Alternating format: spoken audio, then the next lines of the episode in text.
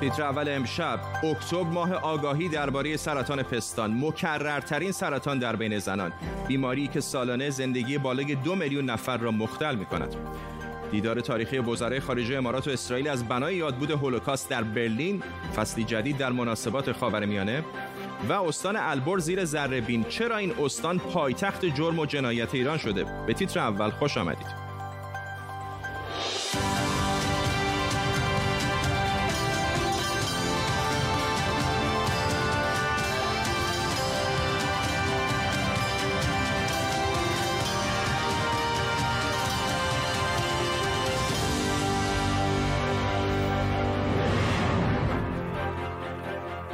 سلام به شما. بزرگترین عامل مرگ و میر ناشی از سرطان بین زنان. بیماری که هر چند خطرناک اما با چکاب و تشخیص به موقع میشه ازش جان سالم به در برد. ماه اکتبر ماه آگاهی بخشی درباره سرطان پستانه. در ایران فقط یک نفر از هر چهار زنی که به سرطان پستان مبتلا میشه از اون آگاهی داره در حالی که آگاهی و تشخیص زود هنگام می‌تونه جون اونها رو نجات بده. اما چرا؟ حتی اطلاع رسانی از این سرطان در کشورهایی مثل ایران هنوز یک تابوه. در طول برنامه این رو از کارشناسان و خبرنگارانمون خواهیم پرسید. پیش از همه بریم به سان فرانسیسکو. لونا شاد تراپیست خبرنگار مستقل و بیمار سابق. همراه ماست خانم شاد. شما مستندی به تازگی درست کردید در مورد همین سفرتون که داشتید در این بیماری. می‌دونم که هر چهل دقیقه گفته میشه که در ایران یک زن دیگه به این بیماری مبتلا میشه. به عنوان کسی که این تجربه رو داشتید بزرگترین توصیهتون چه هست؟ چه کار باید کرد؟ موقعی که متوجه میشیم که چنین بیماری داریم.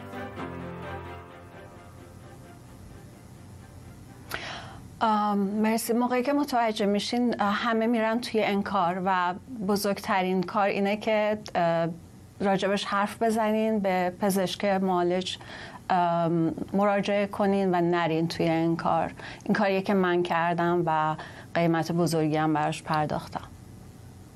خانم شاد با ما بمونید. گفته میشه که همونطور که گفتم هر چهل دقیقه در ایران یک زن به سرطان پستان مبتلا میشه. اما میزان آگاهی برای پیشگیری تشخیص و درمان همچنان ناچیزه. سرطان پستان چیه؟ سرطان پستان نوعی از سرطانه که در بافتای پستان زنان و به ندرت در مردان به وجود میاد. تشخیص به موقع می‌تونه حداقل نصف موارد مرگ رو کم بکنه. در ایران سالانه حدود 15 هزار نفر به این سرطان مبتلا میشن و گفته شده ممکنه در آینده به سالی 25 هزار نفر هم برسه. این قطعا همه آمار نیست چون فقط شامل کسانی میشه که تشخیص داده شدن. اما مرکز سرطان شناسی میگه شیوعش در ایران سالانه 6 درصد افزایش پیدا می‌کنه. گفته شده در ایران از هر چهار زنی که مبتلاست فقط یکی از بیماریش آگاهه در جهان همین بیماری بسیار شایع و سالی نزدیک به دو میلیون و دویست هزار زن بهش مبتلا میشن. سرطان پستان مهمترین عامل مرگ زنان بر اثر سرطان در جهانه. در سال 2018 میلادی بیش از 600 هزار نفر جونشون رو از دست دادن. اما سرطان پستان رو چطوری میشه تشخیص داد؟ راه های تشخیص به طور خلاصه این هاست ماموگرافی آی و سونوگرافی. اما مهمترین موضوع تشخیص به موقع و زود هنگامه. برای همینه که پزشکان توصیه می‌کنن که زنان حتما سالی یک بار آزمایش بشن. یکی از راه های تشخیص آزمایش خود تشخیص تشخیص خودآزماییه که هر کس می‌تونه انجام بده. اول بررسی ماهیانه وضعیت پستان و تغییرات ظاهری اون به طور مرتب. 14 روز قبل از پریود و درست سر همون ساعت. می‌تونید هر بار یه سلفی هم بگیرید که بتونید مقایسه کنید. دوم دستاتون رو به کمر بزنید و به پستان و نوک پستان و تغییر شکل ظاهری اون دقت کنید. به فرو رفتگی کبودی برآمدگی حساسیت پوستی جوش ورم تغییر حالت نوک پستان دقت کنید. سوم حالا دستاتون رو بالا و پایین بکنید و خودتون رو خم کنید و به وضع پستان ها دقت کنید. در مورد چهارم در حالت خوابیده با دست راست پستان چپتون رو لمس کنید و برعکس و اون رو به صورت چرخشی ادامه بدید تا وجود هر گونه توده و غده در اون رو حس کنید. اگر چیز غیر معمولی حس کردید حتما باید به پزشک مراجعه کنید. لونا شاد از سان فرانسیسکو همچنان با ما همکارم نیوشا سارمی از مقابل مرکز مراقبت های پزشکی سرطان پستان در سالت لیک سیتی و پروفسور شهرام کوردستی مدیر گروه ایمنی ایمنی شناسی سرطان King's College هم به ما پیوسته با آقای کوردستی ادامه میدم. جناب کوردستی خیلی از ماها به حال بعضی اوقات ممکنه یک اتفاق در بدنمون ببینیم که مثلا حس بکنیم ممکنه بیماری داریم ولی این ترسه باعث میشه که آدم نره به سراغ دکتر. توصیه شما چه هست؟ وقتی که یک حالت غیرعادی در پستان دیده شد چقدر مهم هستش که سریع به دکتر مراجعه کنیم؟ ببینید یه چیز فقط من رو با آمار به شما میگم. وقتی که سرطان در مرحله اولیش شناخته میشه و تو stage یکش هست شانس بهبود کامل و نجات کامل و شفا اگه اسمشو بذاریم بالای 90 درصد بالای 95 درصد هست. تقریبا همه case ها شفا پیدا می‌کنن. اگر شما در stage چهار بیماری رو تشخیص بیماری رو تشخیص بدید البته بستگی به نوع سرطانش داره و بالا عوامل دیگه هم هست اما کلا شما ممکنه چیزی حدود 25 درصد تا 30 درصد امکان شفا رو یا زندگی بیشتر از 5 سال رو در نظر بگیرید. و این یک تفاوت خیلی بزرگیه و همه برمیگرده به اهمیت اینکه زود تشخیص داده بشه. و اگر چیز غیر عادی دیدید اگر چیز مهمی نبود خب چه بهتر؟ اگر چیز مهمی بود اگر خودتون تشخیص دادید تو مراحل اولیه معمولا نشونه این هست که یک عامل یک در مراحل اولیه هست و این شانس بهبود رو بسیار بیشتر می‌کنه و این امیدوارم این آمار نشون بده. علیرغم ترسی که وجود داره کاملا قابل درک هست. اما بیمارا باید این رو بدونن که این یه تفاوت خیلی بزرگی ایجاد می‌کنه توی نتیجه درمان و زندگی نسبتا نرمالی که بعدش می‌تونن داشته باشن. نیوشا سارمی همکارم از سالتک سیتی در یوتا هم به ما پیوسته. نیوشا می‌دونم که همین سالانه که میگم باید بریم و آزمایش بکنیم رو هم همه انجام نمیدن. الان به خصوص به خاطر شرایط کرونا حتی از قبل همین آزمایش ها کمتر شده. می‌تونی آمار و اطلاعاتی به ما بدی از مورد در مورد وضعیت الان تشخیص سرطان پستان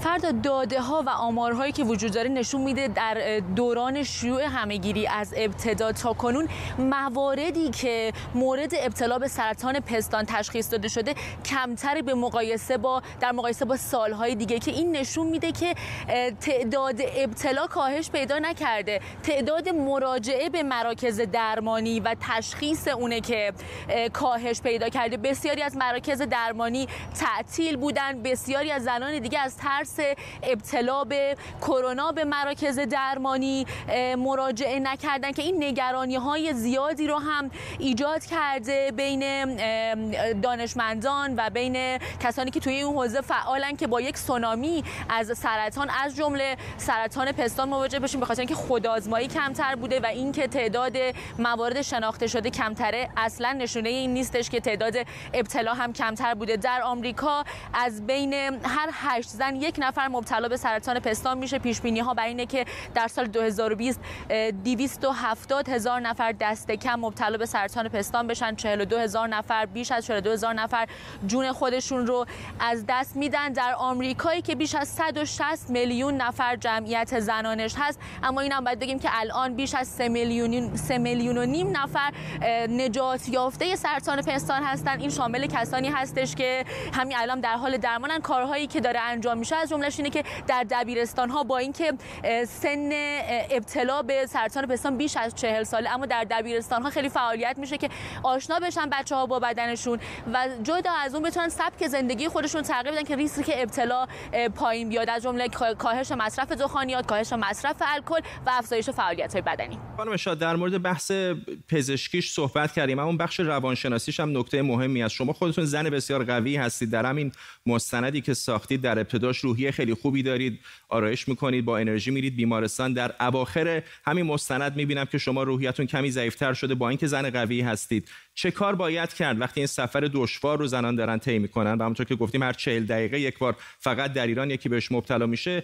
الان که شما این تجربه رو دارید توصیهتون چه است؟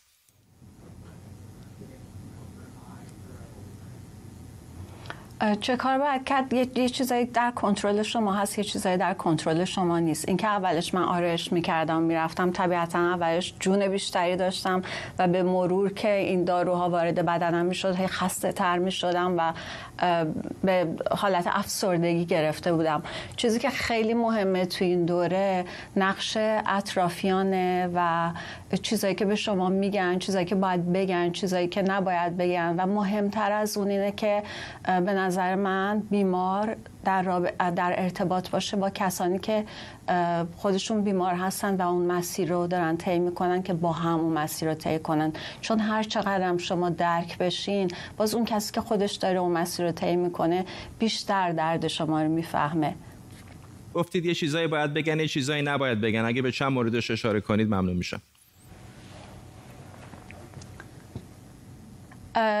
خیلی چیزا هست که باید بگن و نگن. مثلا یکی از به خصوص توی فرهنگ ما خیلی میان جلوی بیمار گریه می‌کنن. این گریه کردن جلوی بیمار روحیه بیمار رو خراب می‌کنه. بهتره که شما با بیمار گریه بکنین ولی براش گریه نکنین. یا حرفای این که نتیجه گیری کنین بگین که مثلا حالا عوضش بعد قدر زندگی رو بیشتر می‌دونین. واقعا بیمار احتیاج به شنیدن این چیزا نداره. آگاهی سازی هم در این مورد خب خیلی میشه که الان هم, هم من هم همکارانم هم کسایی که به بیماری دچار شدن به خصوص توی شبکه های اجتماعی خیلی راجع به این موضوعات حرف می‌زنن. ولی یه نکاتی هست که گفته نمیشه به اطرافیان و یکی از اونا رو من اینجا بهش اشاره می‌کنم اینه که بعد از اینکه درمان شما تموم میشه معمولا همه همه رهاتون می‌کنن.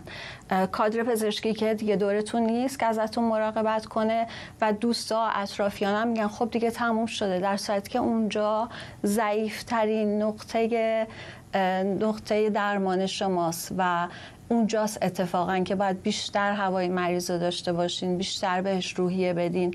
چون اون باید حالا با خود جدیدش وارد جامعه بشه با بدن جدیدش یک سال یا چند ماه گم کرده و بعد دوباره مثل بچه که دستشو می‌گیرین دستشو بگیرین تا این بتونه دوباره وارد جامعه بشه. برای اینکه بعد از اینکه درمان تموم میشه تازه آدم متوجه میشه که با مرگ مواجه شده و چه اتفاقی افتاده و اون خودش افسردگی میاره. و اینو کمتر بهش همچنان که صحبت می‌کردید بخشای از مستندتون رو هم در سمت راست تصویر بیننده ها می‌دیدن. خیلی کوتاه اگر بفرمایید کی این مستندتون منتشر خواهد شد.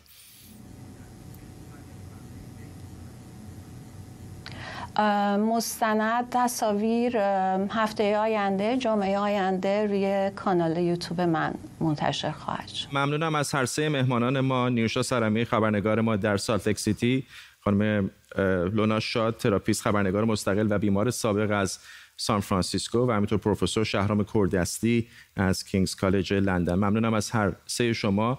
اجازه بدید بخش کوتاهی از مستند اکتبر صورتی ساخته خانم لونا شاد رو با هم ببینیم. اکتبر صورتی دو سال پیش فقط یک روبانی بود که کنار لوازم آرایشی که میخریدی بهت هدیه می‌دادن. و تو یا مینداختیش ته ساکت یا یه مدت کوتاه سنجاقش می‌کردی به گوشه کیف دستید سال گذشته اکتبر صورتی یک ماده صورتی رنگ بود که از فکر اینکه چند بار دیگه باید تحملش کنی و هر بار بدنت را ضعیف تر کنه و صورتی پوستت را کم رنگ تر کنه حالت به هم می‌خورد. یه ماده ای که تمام زنانگیت رو با خودش می‌برد. ساعتی پیش وزرای خارجه اسرائیل و امارات متحده عربی با هم به دیدن بنای یادبود هولوکاست در برلین رفتن. این اولین ملاقات رسمی اونهاست که به میزبانی وزیر خارجه آلمان برگزار شده. همکارم احمد سمدی از مقابل بنای یادبود هولوکاست در مرکز برلین با ماست. احمد دو وزیر خارجه شو گفتند. فرداد این اولین دیدار حتی یک مقام رسمی کشورهای عربی به همراه یک مقام عالی اسرائیلی هستش که از این بنای یاد بود امروز بازدید کردند. خب دقایقی رو بعد از اینکه خب در اولین بار همدیگر در این مکان که الان شما می‌بینید و احتمالا بینندگان عزیز تصویرش رو دارن می‌بینن در کنار تصویر من خب در میان این بنا قدم زدم و با هم صحبت کردم و بعدش هم در موزه که در بخش دیگه از این قسمت از بنا ساخته شده اونجا از اون موزه هم بازدید کردن. موزه هستش که در اینجا تعبیه شده و در اونجا هم دفتر یادبود موزه رو در واقع با همدیگه امضا کردن و پس از اون گفتگوهاشون رو در ویلا بورزیک در شهر برلین که یک منطقه هست در کنار یکی از دریاچه های شهر برلین در اونجا گفتگوهاشون ادامه دادن. گفتگوها بسیار بسیار بسیار گفتگوها گرم بود که حتی دو, وزیر خارجه همدیگه رو با اسم صدا کردند و در نهایت خب آقای عبدالله بن زاید گفتش که ما از روابط از روابط اقتصادی و پیشرفت اون صحبت کرد که گفت تمایل دارن و همچنین آقای اشکنازی هم در نهایت به زبان عربی گفت نعیش و به سلام ان که این هم بسیار جالب توجه بود که خب برای اینکه همگی با هم در کمال صلح باشیم آرزوی آرزو و امیدواری کرد و خب این اونچه که امروز یک خبری هم منتشر شد درباره اینکه از این بنا بازدید کردن اون هم گفته شد که احتمالاً خود آقای عبدالله بن زاید این پیشنهاد رو داده بود که در این مکان همدیگر رو ببینن و در اینجا بازدید بکنن. ممنونم از تو احمد سمدی خبرنگار ما از برلین. خب از پایتخت آلمان بریم به پایتخت آمریکا. همزمان با بازگشت رئیس جمهوری آمریکا دونالد ترامپ از بیمارستان به کاخ سفید دادگاه عالی آمریکا درباره پرونده رأیگیری پستی در ایالت کارولینای جنوبی به نفع جمهوری خواهان رأی داده. همکارم آرش علایی از مقابل ساختمان دیوان عالی آمریکا از واشنگتن دی سی با ماست با جزئیات بیشتر. آرش. هشت قاضی از قضات دیوان عالی آمریکا در ساختمان پشت سر من همشون به نفع جمهوری خواهان رأی دادن در پرونده ای که دیوان عالی آمریکا میگه دادگاه فدرال حق ندارن. درست قبل از انتخابات قوانین مربوط به رأیگیری پستی رو عوض کنن. در کارولینای جنوبی داستان بر این بود که اگر شما می‌خواستید از طریق پستی رأی بدید باید یک شاهد پشت اون رأی برگه رأی شما رو امضا می‌کرد.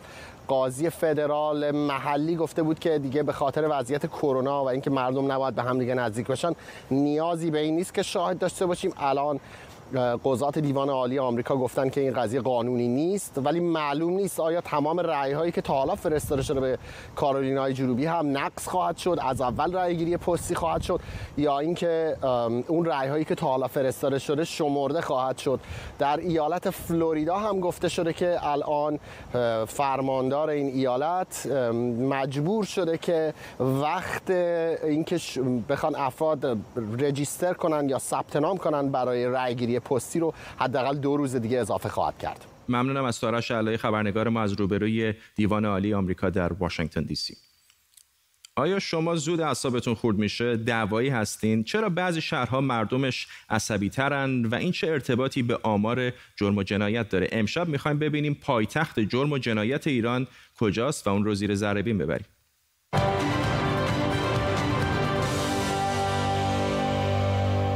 طبق نظرسنجی مؤسسه گالو پارسال ایرانی ها سومین مردمان عصبانی دنیا بودند. ارمنی ها و عراقی ها اول و دوم بودند و بعد از ایرانی ها هم فلسطینی ها هستند. اما آیا این آمار برای همه شهرهای ایران یکسانه؟ این نقشه یک نمایی از وضعیت جرم و جنایت در شهرهای ایران در سال 97 به ما میده. آمار جامعه جدیدتری نداریم. از سبز به نارنجی هرچی نارنجی تر نزا و شرارت هم بیشتر. استان تهران رتبه اولی که خب البته با جمعیت نزدیک به 14 میلیونی این کلان شهر چیز عجیبی هم نیست. اما اگر بخوایم به نسبت جمعیت در نظر بگیریم چی؟ و اینکه عصبانی بودن چه ربطی به جرم و جنایت داره؟ عصبانیت با جرم ارتباط داره اما نه با هر جرمی و به هر شکلی. مثلا نه با دزدی یا شرارت که مستلزم برنامه‌ریزی پلیس ایران میگه 75 درصد قتل ها از روی برنامه ریزی نیست از روی خشم عصبانیت ناگهانی است. غیر از این خشم عصبانیت ناگهانی ما با یک نوع خشم اجتماعی هم روبرو هستیم که خودش رو ممکن در شکل وندالیسم شورش شهری تخریب و امثال اینها نشون بده و گاهی اوقات در جرائم خوردی که ممکن از لحاظ وجدانی حتی پذیرفته بشه. مثل اون نونی که جان والجان دزدید. خب اول ببینیم منظورمون از جرایم توی این بررسی چیه. جرایم از نظر نوعشون در سه بخش دستبندی شده. دزدی شرارت و درگیری. خب از دزدی شروع کنیم. این رقم ها که می‌بینید تعداد دزدی ها در هر 100 هزار نفره. بر اساس این نمودار که از آمارهای نیروی انتظامی ایران استخراج شده استانهای البرز، تهران و قم به نسبت جمعیتشون بالاترین میزان دزدی رو در سال 97 داشتن.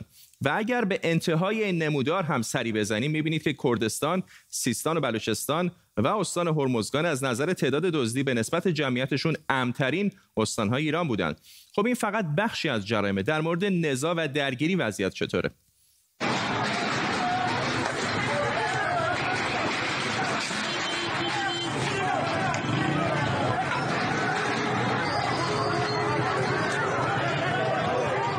در بخش نظام و درگیری هم استان البرز کماکان رتبه اول رو داره و رتبه دوم و سوم هم به ترتیب خوزستان و ایلامن یه دسته از جرایم باقی میمونه که در تعریف نیروی انتظامی ایران دسته شرارت نام گرفته که شامل مواردی مثل چاقوکشی، قتل و اخاذیه که همونطور که در این نمودار می‌بینید این بار قم، ایلام و گلستان رکورددار هستند.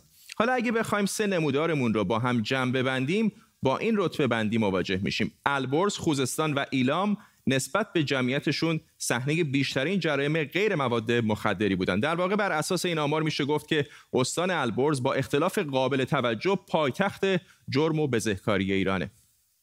هر جامعه برای رسیدن به هدفهایی که اونها رو مشروع و پذیرفته می‌دونه یه سری راهها و وسایل مشروع و پذیرفته رو هم تعیین و تعریف می‌کنه.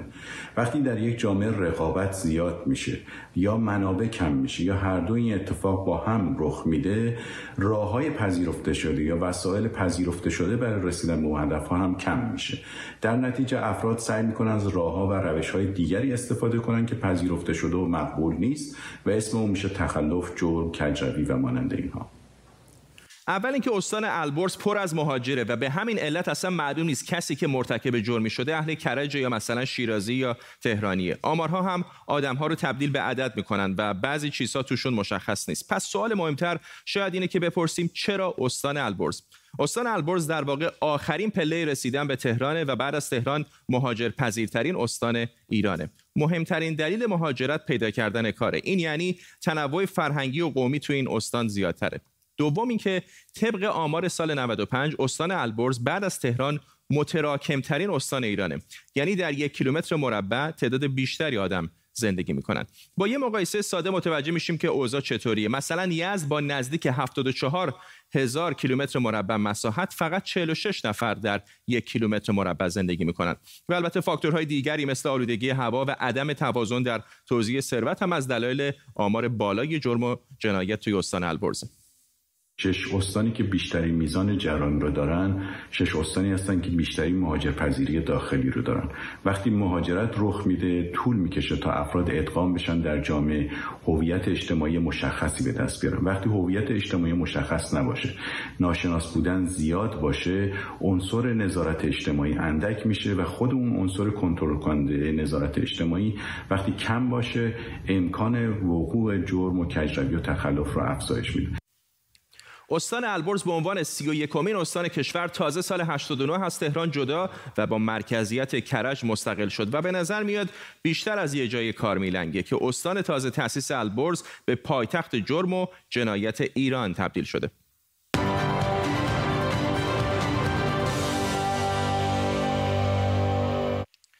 اما امروز در دنیای فیزیک با اهدای جایزه نوبل قوقایی به پاس. جایزه نوبل فیزیک امسال به سه دانشمندی رسیده که در زمینه چاله ها کار می‌کردن. پژوهش‌های اونها درباره چاله ها به درک بهتر ما از این پدیده کمک کرده و جایزه یک میلیون و هزار دلاری نوبل بین این سه دانشمند تقسیم میشه. پوریا نازمی روزنامه‌نگار علمی از مونتریال کانادا با ما. آقای نازمی آیا میشه به زبانی ساده برای منی که خیلی در مورد چاله ها نمی‌دونم توضیح بدید که دقیقا این سه دانشمند چه کردند؟ کار سختیه ولی من تمام سعیم انجام میدم. به قول کمیته نوبل امسال جایزه به یکی از تیره ترین و تا در واقع تاریک ترین اجرام و رازهای کیهان رسید سیاه چاله ها اگر خیلی خلاصه بدون ورود به بخش تخصصی بخوام بگیم سیاه چاله ها نقاطی از عالم ما هستند که به دلیل وجود جر و چگالی فوق العاده بالا بافتار فضا زمان آنچنان خمیده میشه تحت این جرم که دیگه شما از یه فاصله به بعد هیچ چیزی از اون نمی‌تونه فرار کنه. حتی نور نمی‌تونه از اونجا فرار کنه و به شما برسه و به همین دلیل به نام سیاه چاله معروف هستن چاله ای در بافتار فضا زمان که به دلیل در واقع گرانش فوق العاده ای که داره هیچ چیزی حتی نور نمی‌تونه ازش فرار کنه. جایزه امسال نوبل در رشته فیزیک به دو قسمت تقسیم شده. نیمی از اون در واقع به راجر پنروز رسیده. یکی از پیشگامان تئوری سیاهچاله ها هستش. و خب می‌دونیم که در زمانی که نسبیت عام مطرح شد شک و شبهه وجود داشت. پنروز در واقع نشون داد که اینها می‌تونن وجود داشته باشن. در بخش عملی به رینهارد گنز و آندریا گز رسیدش. اینها کسانی هستند که به طور عملی به دنبال سیاهچاله ها در عالم بودن از جمله سیاهچاله مرکز راه کهکشان. نکته جالب جنبی این جایزه این هستش که آندریا گز در واقع چهارمین زنی هسته در تاریخ نوبل فیزیک گرفته. اولین زنی هستش که در رشته کیهان شناسی و ستاره شناسی این جایزه رو گرفته. ممنونم از شما پوریا. نازمی خبرنگار علمی از مونتریال کانادا با ما. کرونا جان هنر هفتم رو هم داره می‌گیره. ضرر شش ماه اول سینما ایران بیش از 165 میلیارد تومان برآورد شده. اینجا در بریتانیا هم چراغ سینما سوسو می‌زنه و با اینکه نخست وزیر بوریس جانسون مردم رو تشویق کرده برن سینما مجموعه Cineworld عطای باز بودن سینمای بیمشتری رو به لقاش بخشیده و سینماهاشو بسته. همکارم امید حبیبی نیا پای ثابت سینماها اینجا با ماست تا در یک دقیقه توضیح بده آیا امیدی به صنعت سینما هست یا نه. خب فرداد خیلی سوال مشکلی. برای اینکه در طول تاریخ 125 ساله سینما شاید هیچ سالی بدتر از امسال نبوده. حتی در دوران طول جنگ جهانی دوم به خاطر اینکه هالیوود داشت کار می‌کرد.